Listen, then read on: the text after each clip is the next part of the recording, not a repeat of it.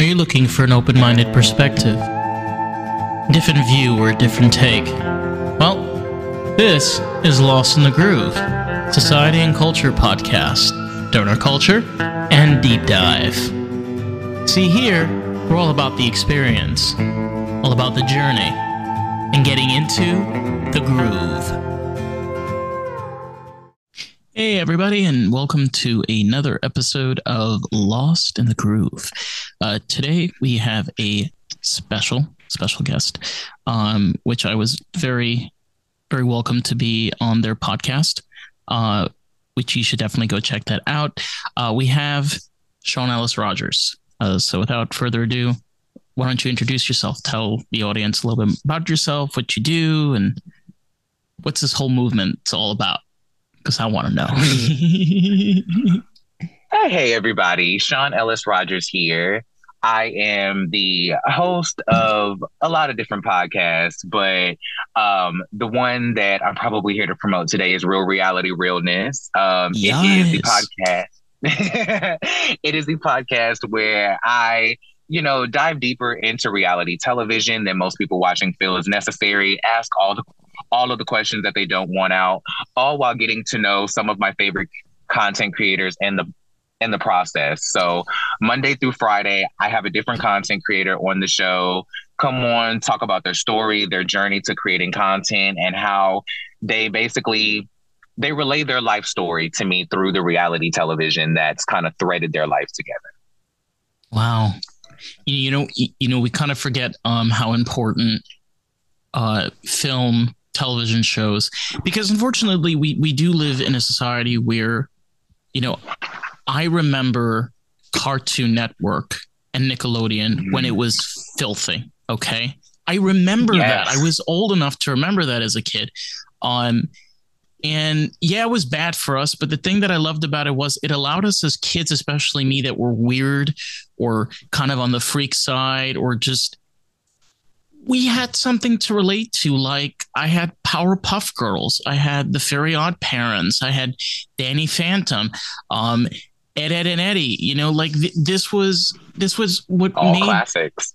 It's what made my childhood, and it made me eventually to what I am now. I feel like a let me let my inner weird just be part of my daily lifestyle. But yeah. Whoa. I think you should. I mean, we have the opportunity to curate our lives around our our passions, especially now, because we have so much access to technology and the internet and things like that. We can pretty much do whatever we want on the internet and, you know, figure out a way to make a coin off of it. Like, you know, people are curating million dollar lives off of YouTube.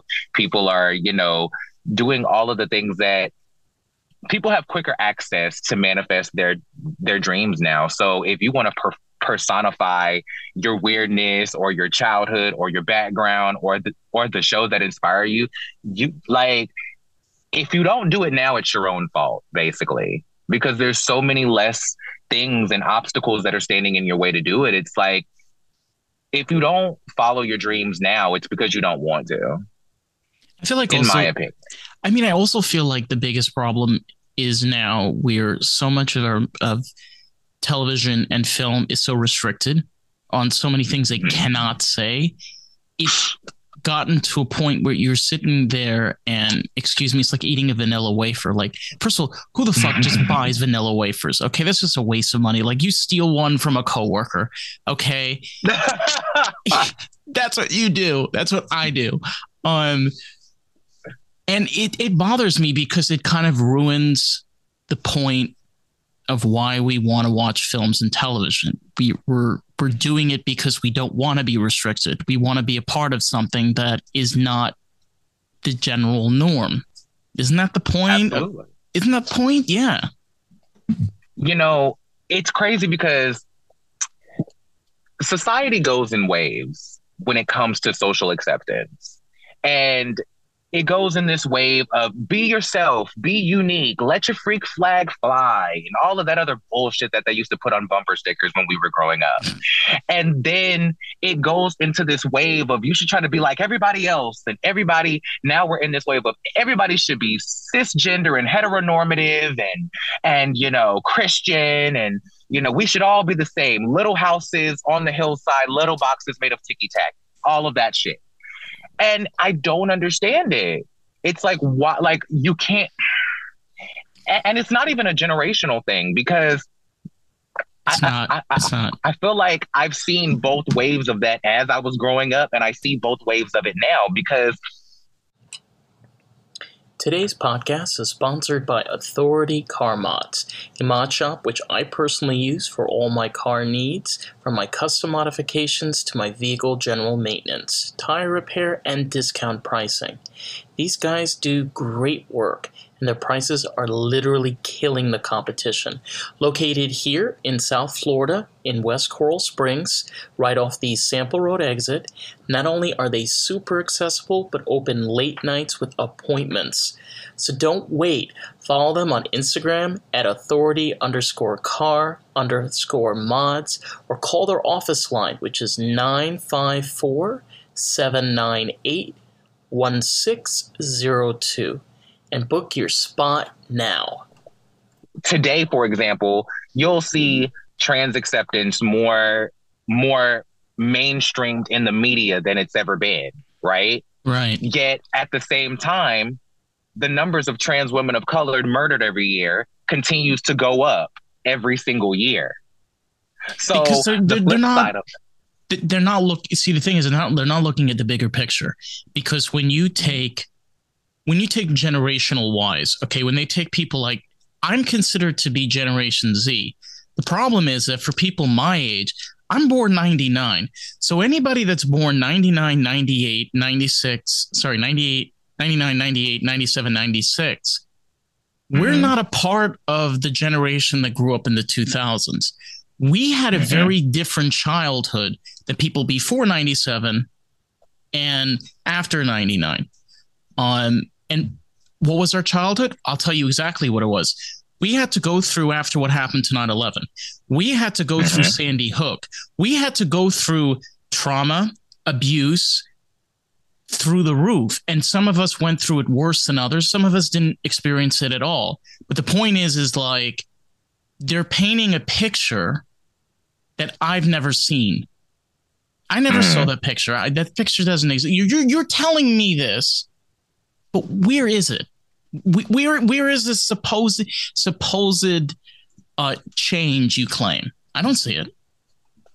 Right. My generation is the generation before yours. I, I, I'm a categoric millennial, right? And so I do blame a lot of the issues and, and, a, and a lot of the unpreparedness I feel like your generation has for this world on my generation.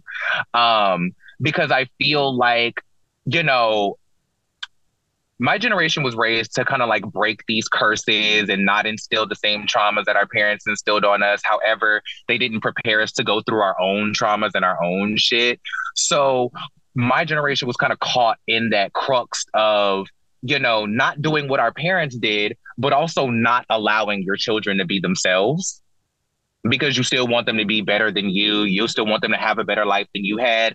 And I think my generation going into yours is more like, we just want to let everybody be themselves, do whatever they want, no constrictions, no type of, you know, whatever. Just let just just fly free, right? And so it goes from one extreme to, to the other, where it's like you're either completely sheltered or you have zero structure at all, and there's no middle ground. So it's like there's no cohesion between the generations because there's no learning from the generation before you to take into not on like a widespread thing. Do, does that make sense? Like, like, like, like, like, because like the exception is to the rule are the people who should be teaching the masses. Yeah, I mean, like, okay, so here's here's here's the deal like and i just realized this like on on this podcast eli which is um the one of our co-hosts and she does peace of mind she was hey, born eli. Hmm? hey eli um we had this conversation where she's an early millennial i think she was born 80 i think it was 83 or 84 uh mm-hmm. carissa was born 89 and mm-hmm. Henry, I believe, was 92 or 93. Don't quote me on this. I'm terrible with years. But the point is, is that so you I'm have right in the mix of there. Yeah, you have literally three generations of people having three diff- three different perspectives on life, and just like you said, we're Eli grew up with hippie parents. Carissa grew up with parents that were Midwesterners. You know, mm-hmm. Henry grew up in a very sovereign conservative home. Um, I grew up from parents that were older, you know, mm-hmm. but they also had their different perspective. The thing that we, the thing that people kind of forget is what our parents are teaching us now is just the repercussion of what their parents taught. It's always a ripple of what mm-hmm. happened previously is how you're inflicted. That makes any sense. That's how yeah, because people tell us all the time that like as we get older, we become our parents, right? Mm-hmm. And you know, the more we try the the more that we try to fight it, the more that we end up just like them. Like I've said my entire life, I'll never end up like my mother. I'll never be my mother. I'm just like my fucking mom today. I'm just like her. In the good ways and the bad ways, which is the part that I think that we don't think about because we all try to like not inflict the traumas that our parents inflicted on us, onto our children, or like carry that into our our relationships and etc. But then you don't necessarily think about the good parts of your parents that get instilled in you as well. And it's like with good comes bad. The problem is we need to learn to be more open about our traumas with our children because we try to keep our children from going through the things that we went through, keep our children from being us. You know, I want you to be better than me. I didn't want you to end up like me. Yeah. I mean, like but they're the, gonna have their own traumas and their own lives, and yeah, they're gonna go through their own shit. So it's like you have to prepare them for trauma in a general sense. And maybe if you're more open with your own, they'll they'll kind of take what you learned or learn something from your story and navigate their own. It's like you can't protect them from shit they don't know about. That's all I'm saying. No, and it's true. I mean, like I I had the same thing where um can I curse on here? I'm sorry. Oh, yeah, I have a potty. No, that, that, you can fucking curse as much as you like. On this podcast, we can say all the curse words. Um, Don't tempt me with a good time. uh, so for me, so for me, I I could totally relate to this because you know, my whole entire childhood, everybody told me I was just like my father. I look just I okay, you know what? Um, I'm gonna actually see if I can find this picture while I'm talking. Um nice. this is crazy. But anyway, what basically happened was because I I looked like my father, I hated that. Okay. It was just like, no, I don't, you know, as a kid, like, no, no, no, you know. And no it bothered it bothered me for it bothered me for a very long time. Um and then you know he passed away a few years ago. My condolences. Yeah, and I I I just I realized you know here was a person that um that like I tried to run away from my entire life. Um, and then you know, like this whole idea of like you turning into your parent. I hate to say, like I I have qualities of my dad, and I'm. I think that's what makes me okay. All right, this was my wow. dad, my age. Wow. Yeah. So. Wow. So like exactly like it like scared some of my family members. I had some family members were telling me like you look exactly like your and I'm going on a complete like stone phase right now, but what the point I'm trying to make is is that it's not a bad thing to turn into your parents. Remember that down to the molecular level, you are the DNA of your mother and your father it it makes Absolutely. it makes sense you would have those kind of characteristics. It's baked into what makes you you.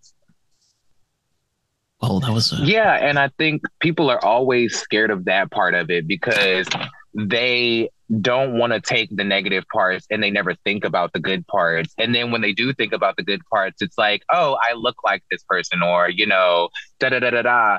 And they, the thing is, they end, they always end up taking one without the other, right? So it's like they take the good and they embrace the good and they never think about the bad or they're running so far away from the bad that they never think about the good and it's like you're going to be an amalgamation of your parents no matter what because those those are the people that created you you right. just have to take like it's like this Bruce Lee quote that I have tattooed on my stomach it says um um take in what is useful discard what is not and add what is uniquely your own so you have to take the good make the best out of that learn from the bad and discard of that that um, trauma, deal with it, let that go, and then add what is uniquely your own as a combination of that. Because you're gonna end up, even though you are your parent's child, you're still an individual person. Like you're still gonna be yourself. So just because those two people created you doesn't mean that you're gonna actually be those two people. Right. Yeah. I mean, I um I have also a a quote tattoo, which was my first tattoo, which is uh, from Walt Disney. I know people have problems with Walt Disney, but it's a powerful quote, which is it's kind of fun to do the impossible, and it relates so well to this. It's where it is. It's kind of fun to do the impossible. You know what the impossible is? Is accepting you are your parents. That is impossible. That is definitely one of the impossibles. Absolutely. Absolutely. And mm-hmm. I, I and you know what I think that's part of like first step training when it goes into parenthood. It's like if you even think about having children, if you even think about putting yourself in a position to have children, I think that you should always consider what you took from your parents because if you haven't dealt with that, own that, embrace that, whatever the case, whatever you need to do with that, if you haven't dealt with that, you're not only going to be taking your own traumas into your child's life, you're going to be taking your parents' traumas into your child's life too. Because the way that you deal with your traumas is a manifestation of the traumas you haven't dealt with from your parents. Yeah. You're you're just fucking your children up and compounding their trauma. Paradox. It, it's a paradox. It's it's a yeah when I say paradox, what I mean it's kind of like a video game where mm-hmm. you have the component you're controlling. And this may sound sadistic or scary, but it's not. What I'm tr- trying to tell you is your parents are just continuing a program that's been manifested for years. You know, just like a video game, you have those updates that come there and there.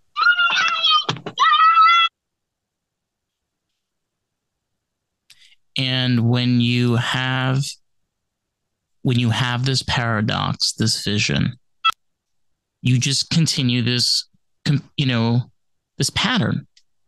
What, what, what, what, what just happened? Children is what oh just happened. Oh damn! Like, I, like, like, listen. There's a whole sign in here that like says that I'm doing something that that like clearly says on air that I tell my um child, um, can you please not make a lot of noise while we're doing this because like I'm doing something and I'm being recorded and, and I'm working. And so me being able to hear my child out here screaming, I was like, hold on one second. Let me be a black mom really quick. like what is going on? And oh then you sit here and leave the dog outside. Like what is what is going on? But please keep talking. I, I, I, I am all the way tuned in. Um, but what I'm trying to say is uh, very shortly because I went on a, a, complete whirlwind. Um, there's this like manual when it comes to parenting. You have you have this issue where parents just keep on continuing the same thing over and over again. Um, and again, like I'm, I'm not, I'm a person. I don't actually, I don't have kids. Um, you know, I do have a cat, but that's not, you know, having a child. But I, do, I do see parents that try to try different tactics, different techniques, listening to different people, listening to different ideas. Um, and it's really cool to see diverse parents. I've never, I never even thought that was a thing until I met a couple that was like that. They were just a diverse parent. We don't understand this. And it's crazy because I am I'm turning 24. I'm 23 years old. I'm not that old, but so many things have changed since I was a kid.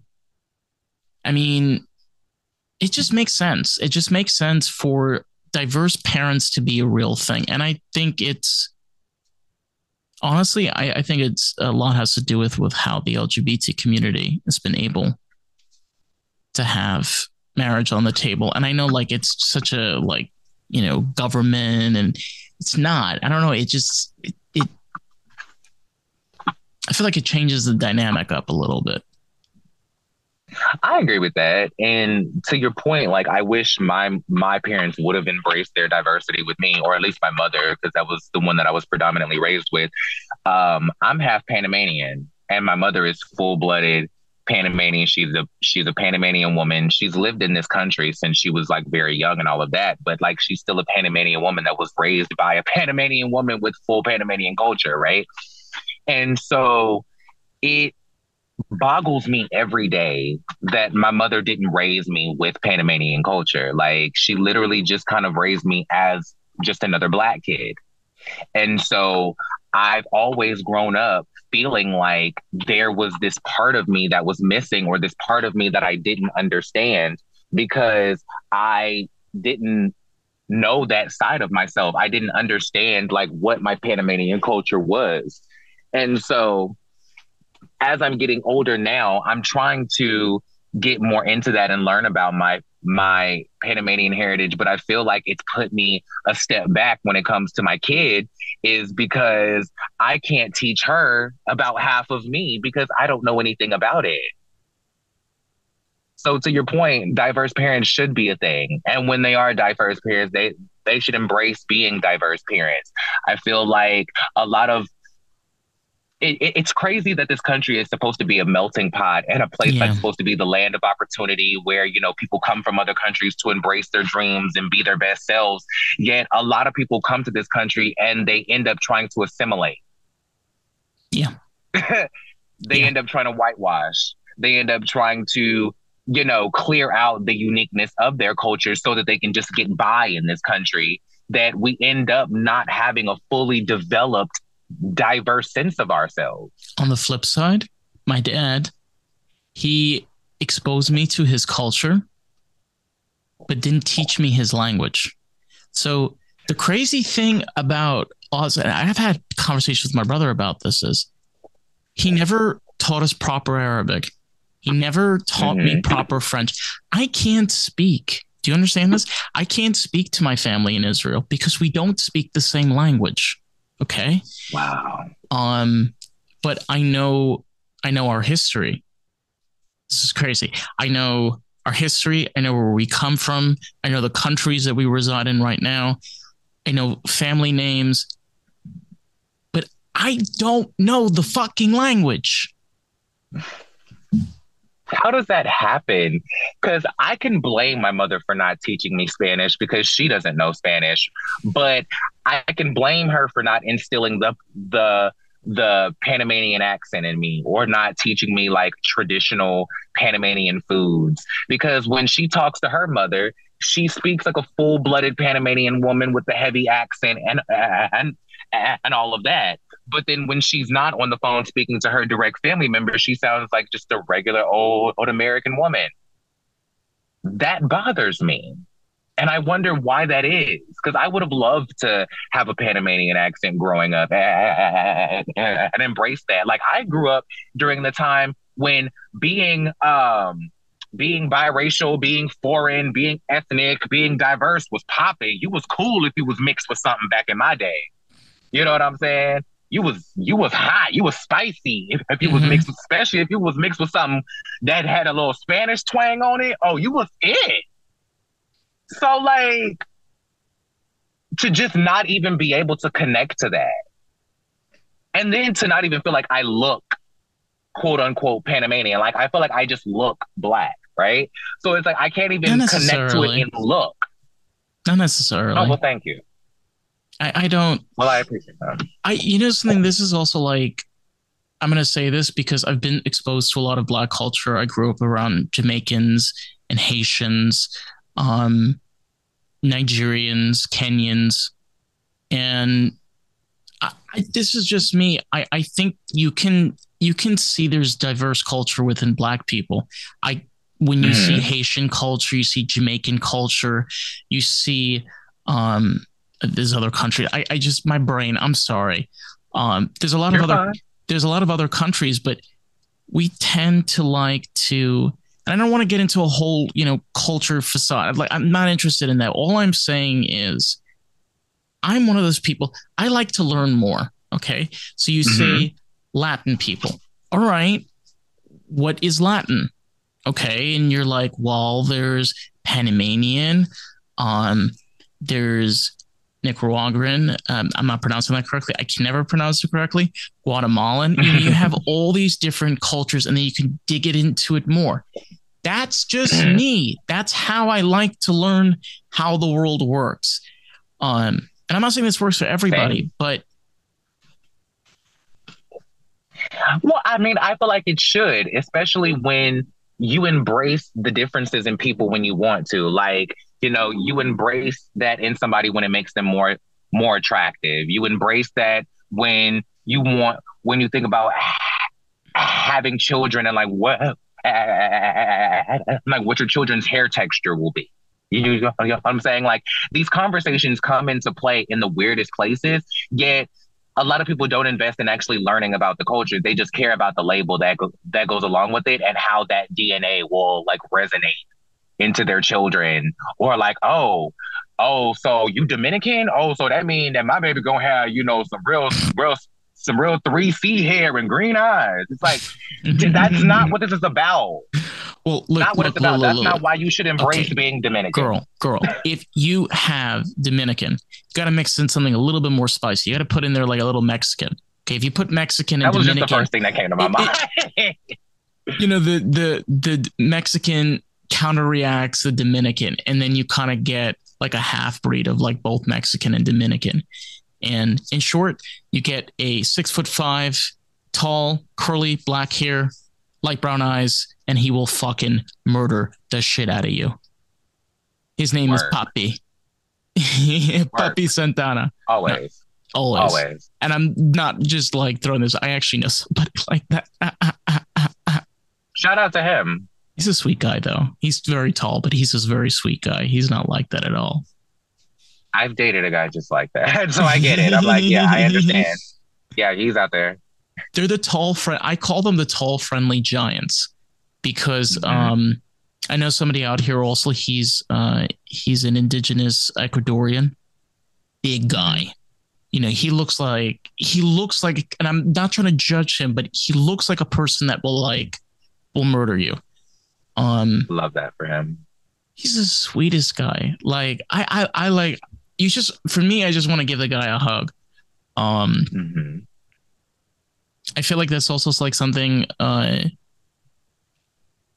I'll, I'll be honest. I feel like when you have certain disabilities, like I have learning disabilities, um, and when you you have to learn how to see the world through your own eyes Mm-hmm. And you see people for who they are and you learn them and you find out more. And I love when people surprise you.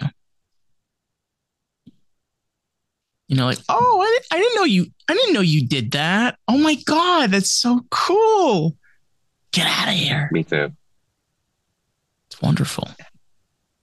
I, I, I think that's why I'm so obsessed with docu style television and like documentaries, reality shows, um, docu shows, like things like that, is because I'm obsessed with learning about real people. And like while I, while it's fun to invest in a character,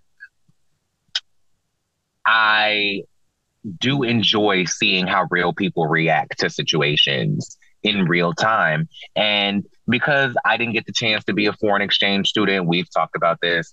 Um, I like to learn about different cultures and different types of people in in, in as many ways as I can. But because I'm also reclusive, we've also talked about that.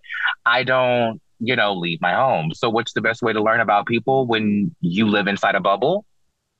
You go and watch documentaries, you go and watch all the things of the things, you go and watch YouTube and you watch real people talk about their own damn lives. Mm. And you know, it's just as hard. I'll tell you something. I, I feel I feel like the most powerful people in the world. When I say powerful, I'm talking about people that, you know, they're they have that drive, not actual power. Fuck those motherfuckers. Fuck them in the ass. Um, uh. fuck the man. Love that for you. Yeah, yeah, but like really though. Um, but the the people that have that drive, that fierce uh, desire, and these are people that are heavily fucked up. Okay, they went through trauma and abuse and and you know something they they they give us the best fucking music. They give us the best fucking art. They give us the best fucking movies and films because they're taking their trauma and their pain and they're creating a tool out of it, which is their art.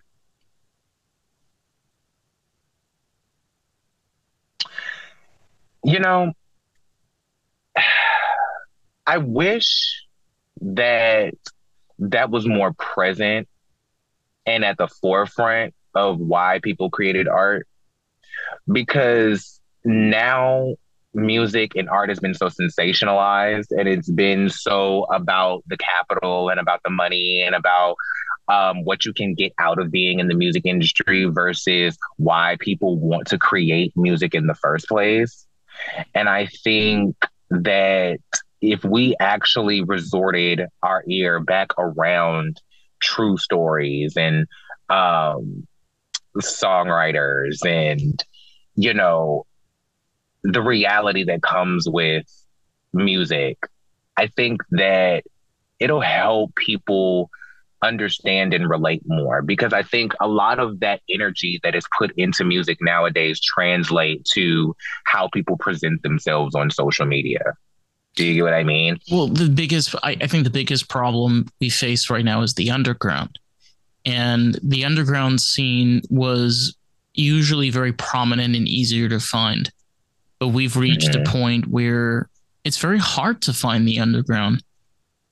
And the reason is, is because there's so much today. You know, to, to find the underground, you must dig deep beneath. Um, but the truth is, you know, like if you start following people that are a part of the underground, like on Instagram or social media, you'll mm-hmm. start finding others along the way. So, mm-hmm. unfortunately, I think even with as fast as things have gotten, it's a slower p- process for a lot of things still. Much slower process. And I think that has a lot to do with it. I think that because things are such instant gratification, instant movement, you just click a button and it loads. You press. you don't have to think about very much anymore. You just press it and it happens. Yes. I think that people don't have to take the time to think about anything anymore. People don't have to take the time to process. People don't have to take the time to actually realize what's going on or what they're doing or the impact of what decision they're making could be having because people are so focused on instant gratification that they're not thinking about the long term impact of these quick decisions. Do you get what I'm saying? Yeah. It just, once again, with that good comes bad. Yes. You know, it's like, like, can you order something online now and your food be here in 30 minutes so you don't have to cook? Sure. Yeah. But because you're doing it that quickly, you're also not thinking about all of the steps that your food has to go through to get to you. And monitor and monetary. And on top of that, you're paying more just for it to get to you. Like the like like you're paying to be lazy. You know what I'm yeah, saying? Yeah. Cause like DoorDash, like I love y'all down, but but it just almost feels like a scam. it almost feels like a scam. like it just almost like it just I don't understand. Like it almost feels like you're paying for your food twice just just to get it delivered to you, and it's like Jesus. Like I want people to make their money, but it's like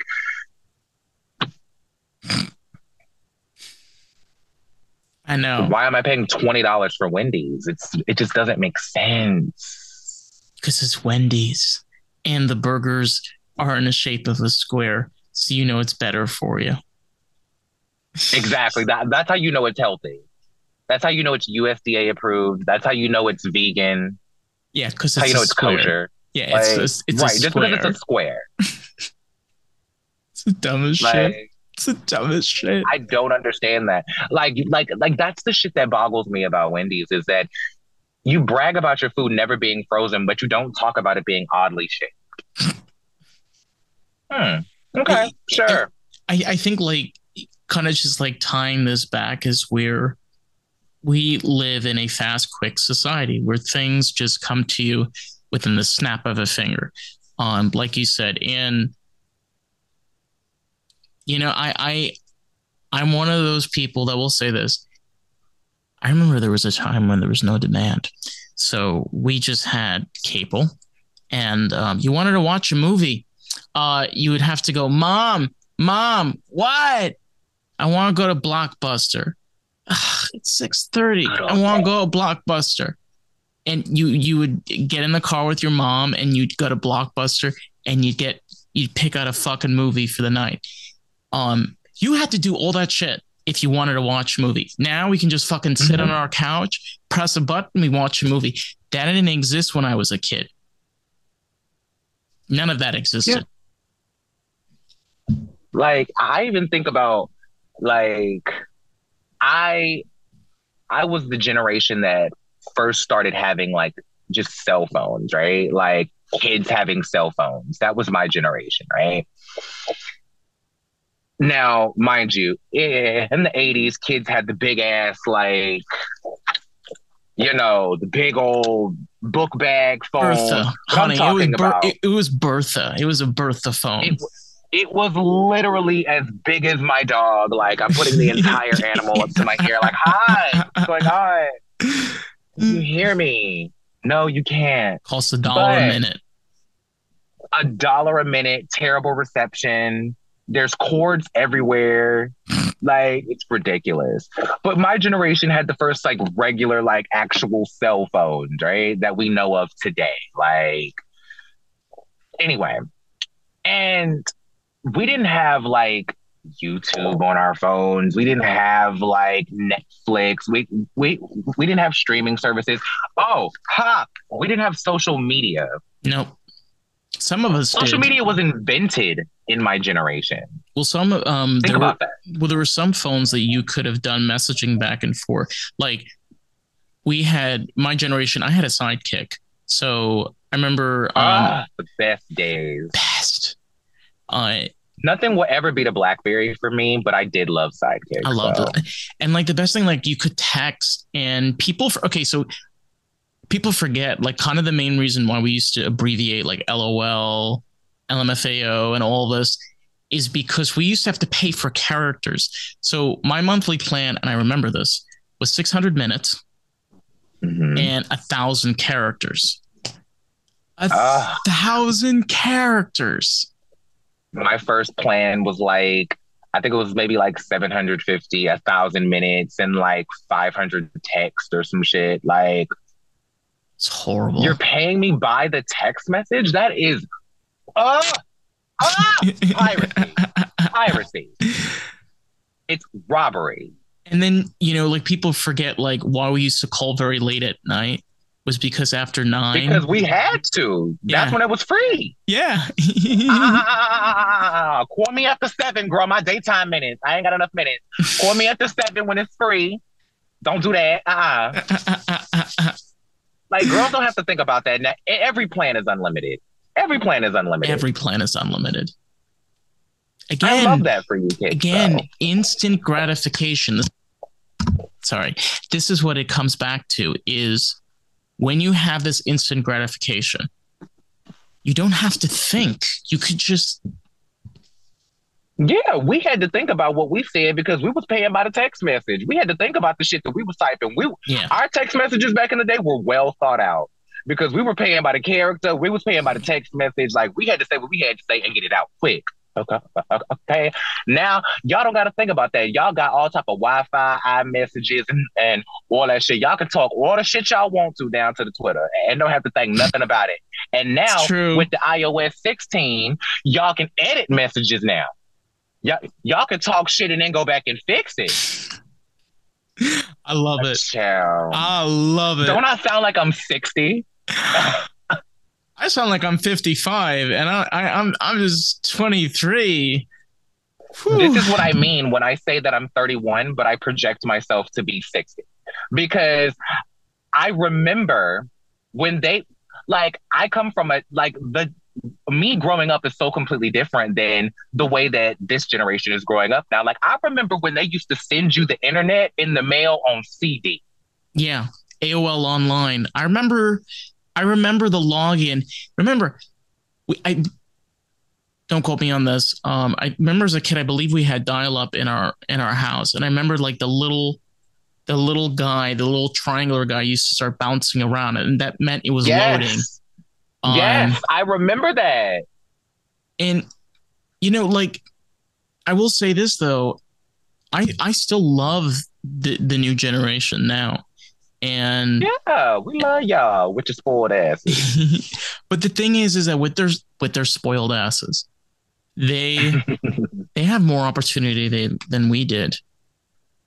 They do, and mm-hmm.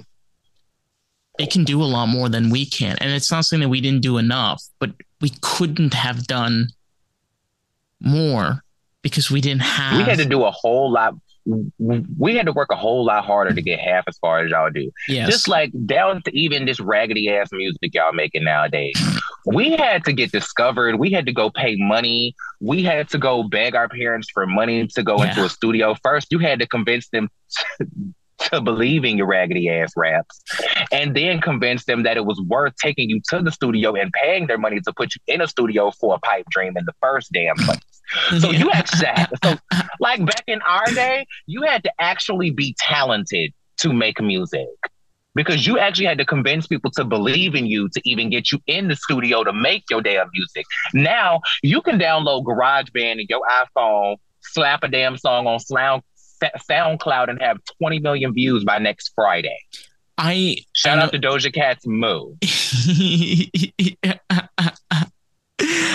I've noticed that though, but like I've seen I've seen rap artists bring back like old school gangster rap. And people forget, okay, this is gonna blow people's minds away. Um gangster rap back in the day, yeah, people mm-hmm. weren't like shooting off like missiles and crisis and like bombs going off. No, no, no gangster rap was about community. It was mm-hmm. about our group, our house, mm-hmm. our rules. And then they turned it into like this violent and there were a lot of people to blame for this in the, the, the late 80s. But again, I'm, I'm like I'm not shaming or anything. What I'm trying to say is is that to be creative, you actually have to do something to be creative. If you just Mm-hmm. Just take a sticker and stamp it over here and take that sticker and put it over here. Get out. It doesn't here. work. No, it doesn't work. And the reason why gangster rap worked was because it wasn't glorifying the gangster lifestyle. It was highlighting the unique perspective of what it was like to live in that neighborhood. It was saying we want to make it out of this shit. You know what I'm saying? Yeah. Back then, we were talking about how the drug dealer was a bad person. Now people are bragging about being like, like back then, you either bragged about how how evil the um, drug dealers were, or you bragged about being the drug dealer because you had to provide for your mama. Now y'all are bragging about being drug addicts. I don't know what that means. Okay? I don't know either. That makes no sense to me. No. But like people glorify being in the hood. People glorify the shit that we were trying to get away from so that we could make a life for y'all asses to, to glorify about not actually living this life. And that's the thing the shit that people were rapping about when I was growing up, like my favorite rappers are Ice Cube, Tupac, LL Cool J. They talked yes. about their actual experience, where they were in actual life, what was going on when they walked out of their door. Y'all talk about the shit y'all see on YouTube. Y'all talk about the shit that y'all see in your favorite rappers' videos. Y'all talk about the y'all talk about the shit that that your favorite rapper's favorite rapper talks about. Think and about it'll like, be nothing y'all live in. Think about like even like Salt-N-Pepa which is like later, you know, like they're kind of like the the late 80s, 90s. Late 80s, early 90s. Yeah. I fucking love those girls. Okay. Yes. They they were amazing I rappers. wanna shoop, baby. Yeah. That, that, that's my shit today, honey. I, I, still listen to Shoop on a regular basis, honey. Shoop and know every word. Shoot, nah, nah. That's okay. We're gonna we ah, ah, ah, we don't want to get slap credits. Um, listen. And I, I am not gonna get your show canceled, but all the people who are listening to this, when you're done with this podcast, go and listen to Salt and Pepper Shoop and yes. thank me later. But like those, okay, so like I I, I don't want to be like one of those old, you know, those old people like dreaming in the past, but the past does teach us a lot about our future. Um, mm-hmm. and again not shitting on the future generations because i do love what the kids are doing now. I love saying that the kids are doing now. Oh my god. Um i embrace it i embrace being the old bitch in the club. I embrace being the one to say back in my day i love being that kid now i love being that person being like, I don't know what you kids are doing now. I don't understand this. Like, I love mm-hmm. being the person that don't know who none of the new rappers are. I don't know I any of mother. I don't know. Like somebody was telling me, okay, this is hilarious.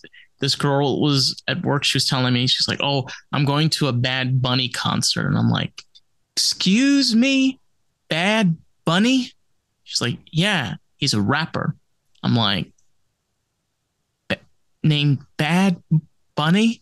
and it, it turns out like he's this like super One of famous the biggest people in the fucking world. Yeah.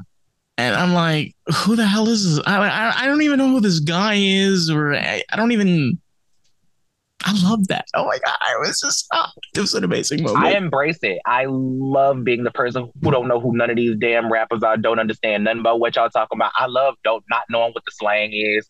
So I love saying, as the kids say now. You know what I'm saying? Like no cap. I love being that. Okay, but honey, we are like, taking. What you're talking about? We're taking sus. Okay, sus is for our generations. All right, we get sus girl. All right. Y'all are just abbreviating shit that we used to say. like. I know. Or like y'all are just repurposing shit that we're saying. Like the City Girls just shortened point blank period and just called it period and y'all act like they created a whole new fucking word. Like, shout out to them. They made it a whole thing. Like, period is a wave. And anytime you hear period nowadays, you think about the city girls. But we've been saying point blank period forever. It's also like kind of like the slang of like sissy that walk.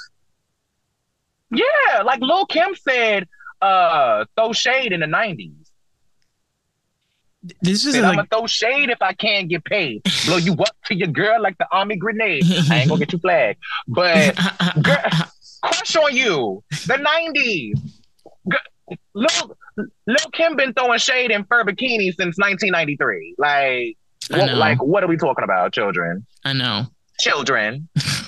And like the thing is, like people forget, people forget like a lot of the slang that exists in the ballroom and the drag is actually it, it I mean, like Shantae. Watch Paris is burning like, and grow you know, up. You know, like Shantae, you know, like Shantae or um Fab, Fabulous Dark. Like all of these things is like it's not new.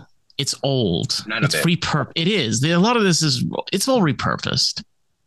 Yeah, like the same shit y'all talk about now was the same shit that the Queens was was telling me when I was your age. Like I like I, I like I was having drag queens teaching me all about the tea and throwing shade when I was 15 too.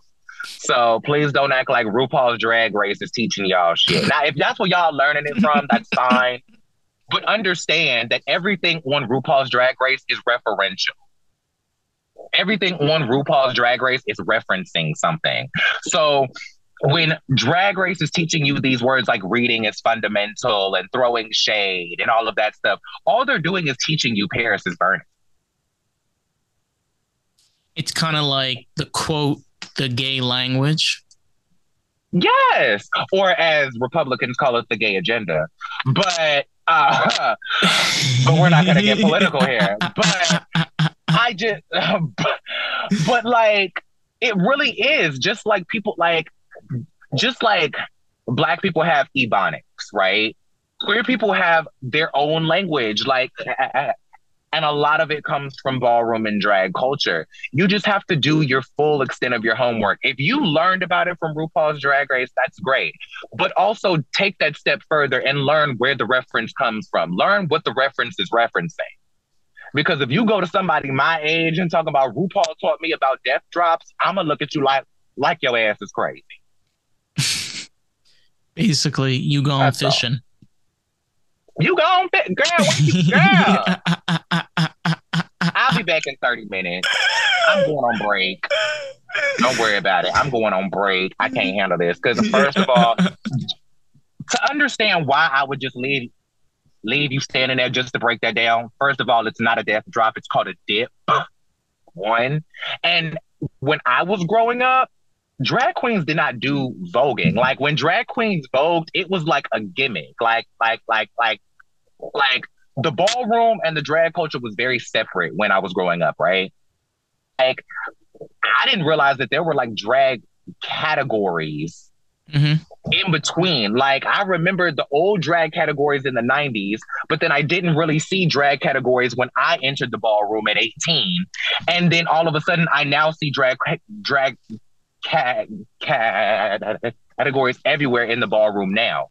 So when I was growing up, it was like you saw drag queens doing pageants, and then you saw the trans girls doing balls, right? And every now and again, you would see them mix and mingle because trans women did drag and all of that type of stuff. But it was very separate. So, like, while I credit Shangela for being the first person to do a dip on Drag Race, mm-hmm. the whole, like, it's just there's this whole conversation around nogging that's happening the problem... where there's a lot of drag culture that's disrespecting ballroom culture yeah. because they want to make it cool and make it cute and they're making fetch happen because it's on TV, but it's like you're teaching them the wrong shit. It's like also when you take so burlesque, um, burlesque mm-hmm. culture, um, and don't quote me on this, but um, burlesque trans culture around like what we call ballroom on the West Coast, not on the mm-hmm. East, um, because burlesque is more prominent out over there. Mm-hmm. You can see that now where the girls, you know, the tra- um, the drag queens that have that like you know the goth, the burlesque feel there's been a lot of problems over the years, you know, of one's coming over that one. There's a war tariff going with this one. That one cursed that one out on social media. This one did things to younger people. Mm-hmm. I, I, I sometimes like, I feel like there's ways to avoid attracting the wrong kind of people and audience when you're trying to create mm-hmm. a creative project. And I feel like those steps are being missed. I'm not going to say on purpose, but you can clearly see that they're being missed. They're not taking the same precautions that they need to be taking. I feel like people get inspired by things, but don't actually credit the inspiration or do the actual research into the inspiration. I feel like people get inspired by something and then they just take what they saw only and use that to go off and do whatever it is they do. Uh, kind of like how this nogging thing that I was talking about happening about people fake voguing because they see people doing, you know, all of the little, you know, fake this and the that and the that and the that, and they think it's voguing and it's not. There's a very strategic like way to do it. There are five elements to voguing. Like there's hand performance, dips, spins and turns, all the things of the thing. And so it's like you have to, if you're going to reference something, actually reference what it is. Like don't take something you saw and then just automatically think that that's the whole basis of what it is. Because when you look when people criticize you for it later and you realize you don't have the extensive history of what it is you're doing, you're going to feel crazy defending yourself for some shit that you're not even informed about. Uh, you you posted on Instagram. I don't know her real name. She plays Elektra um, in Pose. Dominique Jackson. Dominique Jackson. Um, mm-hmm She, get the shoes, baby. Get the shoes. Okay. She was commenting on this person that couldn't understand this video um, around, you know, a trans person. I I didn't watch the video. I couldn't find it to be honest with you. Um, what she was responding to yeah. was somebody this propaganda that, that that a trans woman was involved in the murder of Shanquella. I can't remember her last name, but people are running with this narrative that it was a trans woman that beat her to, to to the point of death, right? And I'm not invested in this whole story. I deal with enough death and I have enough trauma. I just send my condolences to to the family and pray that the people who who did this get caught and I protect my peace and keep it pushing. But there's this narrative going around that that a trans person was involved and that story has been broken down and debunked. However, people are not listening to the entire video and getting the entire story. So they're taking a headline or a or or a soundbite or or a piece of clickbait and they're running and creating an entire narrative off of some bullshit right? So Dominique Jackson was responding to the person saying that the clip that you're even responding to, you didn't watch the whole video because if you had watched that whole video, you would have realized that what they were saying was that that person was not involved and that there was no no no trans person involved in this murder in the first place. So while you're sitting here taking this this small clip and going and creating a whole nother video, you're now allowing thousands of other people to dive into your comments and to respond to that created fake ass narrative that is uninformed because you didn't bother to watch the whole video. So now you want to spread pro- propaganda and bullshit in a society that is already pledged with untapped, unprotected, ungaged, uncared about trans murder. You're done. Oh, oh, oh, oh, oh. You're done. Log off. Log off, delete the account, and go fill out a job application. This is exactly how I would hear her doing it if this was Pose right now just Elektra. I, I can. I know the dress. It's the purple one that has a low shoulder. Okay, the black heels. I know exactly what you're with the stocking, the pearl earrings, the hair up, the glossy red lips, and just yeah. and I've heard that a lot, and I didn't realize that I talk like that. But like, I grew up around women like that. Like, I grew up around trans women and drag queens in that culture. Like I grew up around those type of women, so I guess it's just embedded in me. Like like like like like. I said, I joined my first drag house at 15 years old. Shout out to the House of Chanel. So, like, when you hear about the uh, queens who were, you know, the minors sneaking in the club, holding their mom's drag, sneaking in the club, background dancing for the girls so they didn't have to pay, getting snuck drinks backstage by the little older guy that likes them. That was me. I was that kid who was 15 years old getting drunk as fuck backstage because the bartender thought I was cute. Like all of that background dancing for my drag mom, like all of that type of stuff. So I grew up in that culture. I was Damien. Like I literally was Damien growing up. Except I was Damien younger. Like I think when the show started, Damien was like 17, 18 years old. I met my first drag mother at 15 years old and never looked back. Yeah. Shout out to Malaya Chanel Iman. um sorry.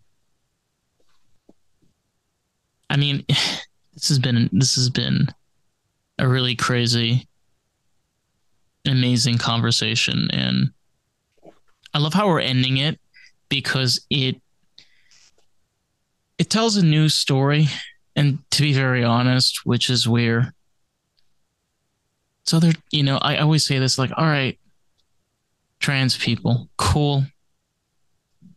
Yeah, what, what, what, what, do you want me to? What, what do you want me to? Like, they're a person. I mean, if they're cool, I'll hang out with them. If you want to get a drink, I, I, I, am at a point in my life. I'm serious. Where, and I feel like other people are getting to this too. Mm-hmm. If it, if it doesn't revolve around your life, who gives a fuck? How does it affect you? Seriously. That is the credit that I do give to this generation. It seems like a lot of the kids growing up are like, girl, that ain't my damn business. Like, that's them. And it's like they're seeing it so much now. They see trans people in their regular lives. They see gay people in their regular lives. They homeboy gay, they sisters trans. Like, they don't give a fuck now. Like, they have trans and gay parents. And so it's like, now it's like, girl, so what? Like, girl, we see it now. So what? So what? Like, girl, whatever. Like, and and you probably trans, bitch. So what? I love that about this generation. Like, this is really like I don't give a fuck generation. Like, they're like, girl, I don't care. Like, are you a good person? Yeah. Like, I feel like that's I've been pushing that bandwagon for years. Like I've been pushing that wheelbarrow uphill for years, and nobody has been on my side with it. They're like, no, but you, no, but like, but you were born this, and I'm like, no, bitch, but it doesn't matter though because you're not the same person you were when you grew up either. No. Okay, but you know that's not a conversation y'all want to have. People gotta be real. People gotta be real honest. Um. So and real with yourself first child. Be real with yes. yourself because you can't call yourself keeping it real with nobody if you can't be real with your damn self. No shade. So true. Um, Uru. Oh, please let our uh, listeners know how they can find you and your awesome work and podcast. Um, I'm going to leave, of course, links um, in the description so everybody be, be able to find uh, the work and uh, I'm serious. Like, you know, thank you so much. Like, again, like this is this is the mission of the podcast. The mission of the podcast is get lost in the groove. We got a great conversation. We go to different directions, different levels. Um, absolutely. Find out that I'm uh, secretly the identical clone of my father. Dum dum dum. Um, is that a secret? Though? No, everybody, everybody in my family knows. Everybody knows. Everybody knows. Like I feel like your mom wasn't even involved. Like was she there for the so, conception? It turns out like I'm only 20% um of my mom's DNA and this is the crazy I've had a DNA test done. I am there's a very small percentage of me that's actually Caucasian. I'm like only like 5 or 6%, very low number. Um, That's great for you. And it just, it's horrible feeling because when I told this to my mom, like she started crying. Sorry, mom. I didn't say it like that. Sorry. No, no, but like, like we like, just got over it, and like she found out I was like thirty-seven percent Italian, and then she felt all better. She found out I was like thirty. Ah, it was all better. Why? Yeah, because yeah, I can say fettuccine, linguine, Alfredo. That's just pastas. And not be appropriating the accent. right. It's just pastas, but it makes you sound real, real authentic and real organic. Yeah. Oh yeah. Real thick, like olive oil. Um, um but yeah, I'm sorry. Um, how can our listeners find your content? Well, you can find I have a couple podcasts out right now, and then I have a few more launching in in um, mid December. Right now, you can find my my two podcasts, Real Reality Realness and Housewives History, wherever podcasts are at right now. They're on all the um, streaming platforms. Um, if you want to find them on social media, you can go on Talent Group Podcasts. Not spelled any weird way, all one word, Talent Group Podcasts and that's basically the hub for all of my shows. All of my shows have an Instagram page, so if you look up the name of the show, Real Reality Realness, you'll you'll find the Instagram page. Housewives History, you'll find the Instagram page. But Talent Group Podcast is the place where I post about all of the stuff, so you'll be able to find all the things that I do in one place, right? Um, in mid December, I'll be launching two podcasts about Love is Blind, one mm. called Two Pods, Four Walls, with my co host CJ, the Housewife Collector, where we'll be talking about Love is Blind, the American version. We're going to be going back to the very beginning, watching from season one, episode one, and we're going to be talking about the complexities of love and relationships when it comes to this experiment and it being wrapped in reality television, but also from the dynamics of somebody who's single and in their 20s, and somebody who's married and in their 30s. Uh, and then I have a second podcast on Love is Blind called Blind Love Abroad, where I react to the international versions of Love is Blind, Love is Blind Brazil, and then eventually Love is Blind Japan. And I talk about basically getting to know this Love is Blind experiment further, but also learning about the the cultures of the countries that the spinoffs are set in. Because I never got to be a foreign exchange student. This is my third time saying it. I'm like really pressed about it, apparently. Um, and then my last two podcasts are called Sean Ellis Rogers is Not Kathy Griffin, which is all about me rewatching Kathy Griffin's TV show and her comedy specials and just talking about how that's my favorite reality show ever and about how iconic and just all of the pop culture that she covered through her comedy specials back in the day. And then there's another one called Back to Black Throwbacks where I watch classic black sitcoms. Like the but Jeffersons? You can find like the Jeffersons, Good Times, uh, like uh, uh, we're watching all the black sitcoms. So my first season of that show is going to be Black Pilots. So it's going to be the first episode of like all of the best black sitcoms: The Cosby Show, A Different World, Sanford and Son, Good Times, The Jeffersons, Moesha, Girlfriends. We're going to watch it all. But yeah, wonderful. find me a talent group podcast, or if you can't remember that, Sean Ellis Rogers. It's just my name. Yes. The link to all of my stuff is in all of my my um pages. So whatever you find, you'll be able to find me. Yeah, and um, thank you so much for being a part of this. Uh, and thank you for having me. I really appreciate it because you reached out to me. Thank you so much. Uh, like that doesn't welcome. happen a lot. Thank you. I, that you know, and I'll leave off with this to our listeners. Sometimes it just takes a little bit of little bit of courage just to get you one step further to your goal. So uh, we'll see you all on the next episode of Lost in the Groove. Bye, everybody.